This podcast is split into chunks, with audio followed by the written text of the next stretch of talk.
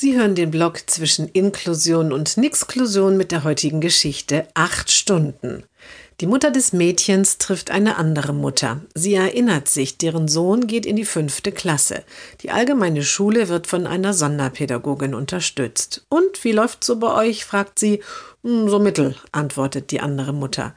Die Schule fühlt sich mit der Inklusion und mit meinem Sohn ziemlich alleine gelassen. Äh, wieso? fragt die Mutter nach. Hat das Schulamt nicht genügend Stunden bewilligt?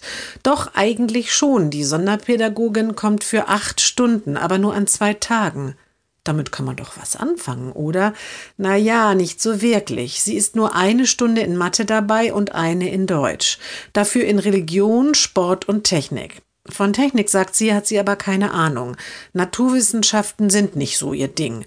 Da sitzt sie nur dabei. Was sie in Sport macht, weiß ich nicht. Und in Religion sehe ich im Heft immer nur Kopien der Lieder und Bibeltexte, die alle Schüler lesen. Und konnte man den Stundenplan nicht anders machen? Nein, angeblich nicht. Der Plan der Schule war schon fertig, als überhaupt klar war, welche Sonderpädagogin von welcher Schule kommt. An ihrer Schule ist die Sonderpädagogin auch noch Klassenlehrerin. Und bei Konferenzen an der Sonderschule darf sie auch nie fehlen.